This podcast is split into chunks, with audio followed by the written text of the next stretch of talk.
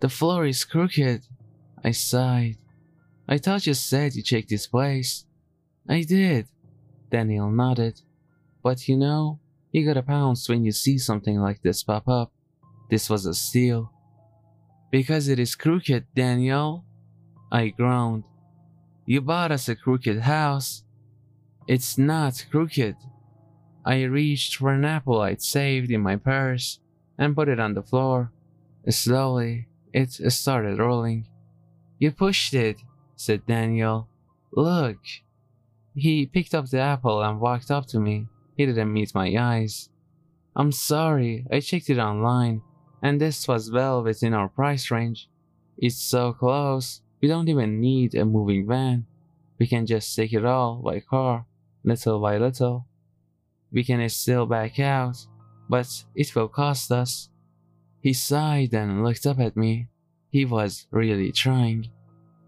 Just think about it, and not that it matters, but he put down the apple on the floor.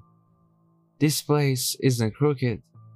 As Daniel stepped outside for a smoke, I watched the apple. It didn't roll away. We talked about it, even though I was a skeptical. Daniel was convinced that the place was perfectly fine. If a bit old, he could accept the wiring issues in the kitchen and the bad water pressure in the shower, but he couldn't accept that the house itself, the entire house, was crooked. But no matter the argument, we'd lose a ton of money if we backed out now. I had to live with it, crooked or not. At the least, Daniel was happy. Moving day wasn't too bad. We got most of it done in an afternoon. We even put together some cheap IKEA furniture. Daniel brought his work friends over to help with the heavier stuff. I kept my mouth shut and just listened. No one commented on the crooked floor, and nothing rolled off. When the others went out to get some pizzas, I was left alone in the living room again. I picked up an empty bottle and put it sideways on the floor. It didn't move. For a second, I just breathed a sigh of relief. Maybe I'd unknowingly pushed that apple back when we first checked the place out. Maybe I was just imagining things. I could still feel the tilt under my feet, but it was messing with my head. A clinking noise snapped me out of it. The bottle had rolled straight across the room and bumped against the wall. Over the next few days, we put everything in place. Clothes were folded and neatly stored in our wardrobe. We placed all the carpets, put up all the picture frames, and plugged in all the lamps. Step by step, the house started looking homely. Daniel was talking to some carpenter friends of his about fixing the insulation and we'd booked a plumber to come by and check the water pressure. Apparently, there'd been a citywide problem with the reservoir recently, causing the water to turn black. Luckily, we never had that problem, but I always felt like there was something more to it. Not only the crooked floor, but also little sounds, creaking floorboards and squeaking doors. Sometimes I'd hear them at night but Daniel had no idea what I was talking about. Was it just me being too critical? Or was my mind actually playing tricks on me? At that point, it was impossible to tell. And it gave me an uneasy feeling in the pit of my stomach, especially while lying awake at night, listening to the little sounds pattering through the house, which were real and which were imagined. Was the floor crooked or not. I remember waking up in the middle of the night, hearing a door open in the foyer. A wave of unease spilled over me as I watched Daniel's breathing gently rise and fall. We were alone, but it was the exact sound of someone entering the house and walking around. Should I wake him? Should I check it out myself? Was it just my wild imagination again? I decided to stay in bed and wait. I heard the pitter patter of feet, making the floorboards creak. I just laid awake, listening, hoping it wouldn't come closer. If this was all imagined, why was I scared? Like really scared? Why was I expecting sharp teeth and claws to come around the corner? Instead, I heard a voice. Someone is listening. A muffled voice said, Someone hears us. Someone knows. There was a rustling noise, as from a paper bag. I watched Daniel stare in his sleep. Then there was nothing. Daniel didn't seem bothered by anything. To him, there was no creaking doors or slant floors. He seemed perfectly fine with this house, and I didn't have the heart to bother him with my worries. He was already moving on to the next set of worries, work and social obligations. I still didn't know if I was just nitpicking or if I was really hearing something he didn't. The floor was really crooked, so I knew we were seeing and experiencing things differently. I tried my best to just ignore it, to just keep on living my ordinary life.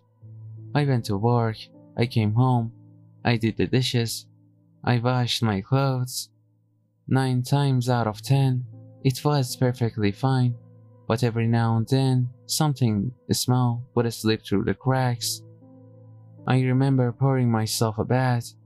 I'd put on a nice bathrobe, brush my hair, put on some lotion, and then notice how the water pouring out was pure black. I called Daniel over. Looks fine to me, he said.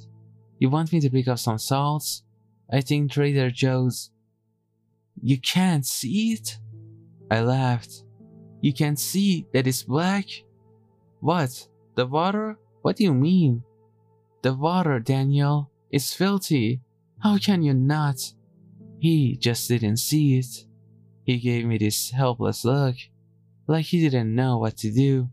I was scaring him. I was unreasonable. To him, the water was fine. No matter what I said, he wouldn't see it. Instead, I just kissed his cheek. I guess it washed away, I sighed. Just keep an eye out. Are you okay? he asked. I'm fine, um, I'm sorry. If there was anything wrong, I'm happy to fix it, but. I turned around. The bathwater was pitch black, but he just couldn't see it. There was no point in arguing. It was like trying to describe a color to a blind man. Please just keep an eye open. I don't trust these pipes. Anything you want, honey. I just want you to be happy. He kissed my cheek and left me alone. With renewed confidence, I took the plunge. It was just a bath. I tried to imagine the water being pristine, but I couldn't. It wouldn't shift in temperature, and there were times where I could feel something small swimming with me, pressing against my body, as if looking for a crack in my skin. I tried picking one up, but they always slipped between my fingers. At most, I'd get something resembling a piece of dirt, something black and shapeless, crumbling at the slightest touch. What was supposed to be a relaxing evening, listening to audiobooks in the bath, turned to a five minute stress scrubbing as I hurried to get out, seeing the black water seep into my pores. I raced to finish up and just get out of there. As I pulled the plug, I watched the filth drain out of the bath, one drop at a time, little chunks disappearing with the spiraling vortex. Using the shower head, I washed the bathtub clean, little black spots shivering, washed away one by one. Perhaps no one but I could see them, but there was no doubt I could see them. Most of the time, it wasn't a bother, the occasional noise, a strange shadow on the wall. It was there, but it was inconsequential. I tried to bring it up with Daniel every now and then, but I just couldn't find the words without sounding like a paranoid nutcase. He just seemed so fine with it that I didn't have the heart to bring it up over and over. Whenever I wanted to, he'd give me this tired look, like there was something wrong with me. I know he didn't mean to, but still. The breaking point came one night as Daniel had some work friends over. They were all hanging out in the living room, playing cards and listening to music. It had been a long day, and I was tired from work. I was barely paying attention, but I still wanted to give them a little something. I prepared a big tray of chips, dip, and a bowl of olives. Daniel loved olives. Can't get enough of them. Everything's okay in here? I asked as I stepped through the door. Daniel, you keep your guests. What the heck? What the heck was that? As soon as I stepped through the door with that big tray, I noticed something was off. At first, I couldn't tell what it was. There were six people, all looking at me with big smiles on their faces, cheerful music pumping through the speakers, clinking beer bottles, but there was something else. Just outside the window, facing our backyard, there was another face looking at me. It was only there for a heartbeat, a pale face with round, ball like eyes, a hand pressed against the window, searching for a way inside. Six fingers. In a moment, it was gone. I hadn't even noticed that I dropped the tray. Why did my throat hurt? Had I been screaming? Why was my pulse racing? Honey? Daniel put his hands on my shoulders and looked into my eyes. I hadn't even noticed I was trembling. My eyes were still drawn to the window, looking for whatever was skulking around. There was. I couldn't find the right words. All the faces had turned from happy to worried. There's an animal. They all looked out, but of course, no one saw anything. There was nothing for them to see. They didn't notice the small things I did. Daniel didn't look out. He just held me tight. I looked down at the tray I dropped. There was shattered glass, jangled in a mess of chips and dip. The olives were rolling across the crooked floor. That's all it took. That was the last straw for me to break down, bawling. That night, I laid awake. I twisted and turned, not knowing if the little sounds I heard was coming from my own mind, or the house, or something else. As the clock struck two in the morning, I had enough. I got up and washed my face with cold water. As I stood in the bathroom, watching the dark shade under my eyes grow darker, I heard Daniel walking across the living room. I thought I'd woken him up. I peeked out of the bathroom just to see Daniel was still sleeping. But there was still someone walking across the living room floor. As it dawned on me that there was an intruder in the house, I panicked.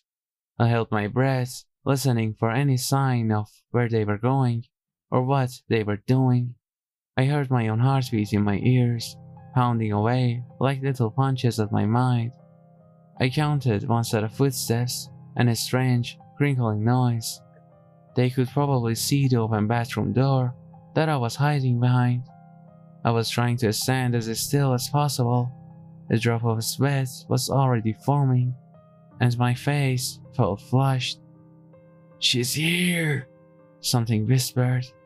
She looks at us. She sees. Footsteps coming closer. Find her. Wake me. Please. Wake me. Something on the other side of the open door. Clawed fingers curling around the doorframe. I could see Daniel staring. He was waking up. Maybe the light from the bathroom was bothering him. I just carefully shook my head as if that would make him go back to sleep. Not now, I mouted silently. Daniel, not now. But he woke up. He squinted at me, trying to blink away the sleep. Are you okay, honey? He yawned. Come back to bed. Something chuckled on the other side of the door. The door was ripped open, the top hinge broke in half. It was tall, tall enough not to fit in the hallway, having to crouch and tilt its elongated head. A humanoid shape, covered in a black sludge, holding a dripping paper bag. The voice was coming from the bag, not the creature. It had these unnaturally long, clawed fingers. It had this powerful, acrid plastic smell, the kind that burns in your eyes and nose. Daniel didn't understand what he was seeing. To him, it must have looked like I was having some sort of seizure or a panic attack. But standing face to face with that intruder, I couldn't help but to scream, fumbling backwards. I knocked over a small table and took off running. Yes! A muffled voice called. Yes, she sees. Wake us! Wake us! I took the back hallway through the kitchen. It was right behind me, knocking over lamps, pictures, chairs. It didn't care, and it was rushing after me with complete abandon. I was burning every ounce of energy I could muster, moving at an explosive pace. I tumbled over the kitchen table to give myself some space, spilling a salt shaker across the floor. I stumbled over the edge of a carpet and lost my balance, catching myself on a coat rack next to the front door. I had to get out. I had to keep running. As I burst through the front door, I thought I was staring at the night sky, hundreds of round, beady little eyes reflecting the light from the house, pale faces, six fingered hands, creatures not much bigger than a dog, no, I gasped. No, not. I had to keep moving. They'd catch me, drag me down with their disgusting little hands. I turned back towards the living room. The intruder rolled the kitchen table over and kept coming at me. I didn't have a plan. I just had to keep moving. The living room was a dead end. There were things outside, and the intruder was just too fast. I painted myself into a corner and I was running out of options. I couldn't fight it, I couldn't outrun it, and it was coming right at me. Get her! Get her! The bag whispered. Let me wake up. I took a few quick steps to the right, trying to surprise it, but it blocked my path. It had such long legs that it could stop me with just a few steps. The bag flailed in its grasp, swaying back and forth. In it, I saw the shape of a mouth, opening and closing, like a fish out of water. Slowly, the intruder approached me. Honey? Daniel was standing in the doorway. His hands trembled as he held his phone to his ear. Honey, I. I don't know what to do. You can see it. You can see it, I repeated. It's right there, but you. You just can't see it. Listen, there's. There's nothing wrong. There's no strange sounds in the night, honey. There's no animals outside. And. And look, he took an orange from a fruit bowl and put it on the ground. It didn't roll away. There's no crooked floor. I looked at Daniel, then back at the intruder those long fingers reaching for me, the crinkling of the bag, the muffled voice. But then my eyes drifted. No matter what, that round little orange wasn't rolling away. No matter what I was feeling, what I was thinking, what I was seeing, the floor really wasn't crooked. This couldn't be happening. It was impossible. I closed my eyes and tore at my hair in frustration. Two things can be true at the same time, Daniel said. Maybe you did hear something. Maybe you did see something, felt something, whatever. But can it not also be true that there was nothing there in the first place? It could be. He could be right. Two things could be true. the floor was and wasn't crooked. I felt Daniel wrap his arms around me, and for the first time since I first stepped into that house, I felt safe. Nothing was crooked, nothing was outside, nothing was chasing me. It was just me, Daniel, and a house of our own. Finally, Daniel was right about something. Two things can be true at once. I did see these things, I did experience them, felt them, but at the same time, there was nothing there. But as long as I am in control, I can choose which truth to perceive. I can feel that the floor under my feet is no longer crooked, but I also know that it can be. I haven't felt threatened since that night. I think that whatever came for me had a brief window to get to me, and that Daniel helped me shut that window before it was too late. And whenever I feel unsure, I just put an orange on the floor. It won't roll away. But I still worry every now and then, like last week when my mother in law, Lauren, came to visit. We had a lovely dinner, a few drinks, and talked about her upcoming retirement. As she got up to use the bathroom, she almost tripped on the edge of the carpet. She knocked over half a glass of wine. As I hurried into the kitchen to get a paper towel, I could hear the glass rattle as it rolled across the floor. I'm sorry, said Lauren. This crooked floor takes some time getting used to.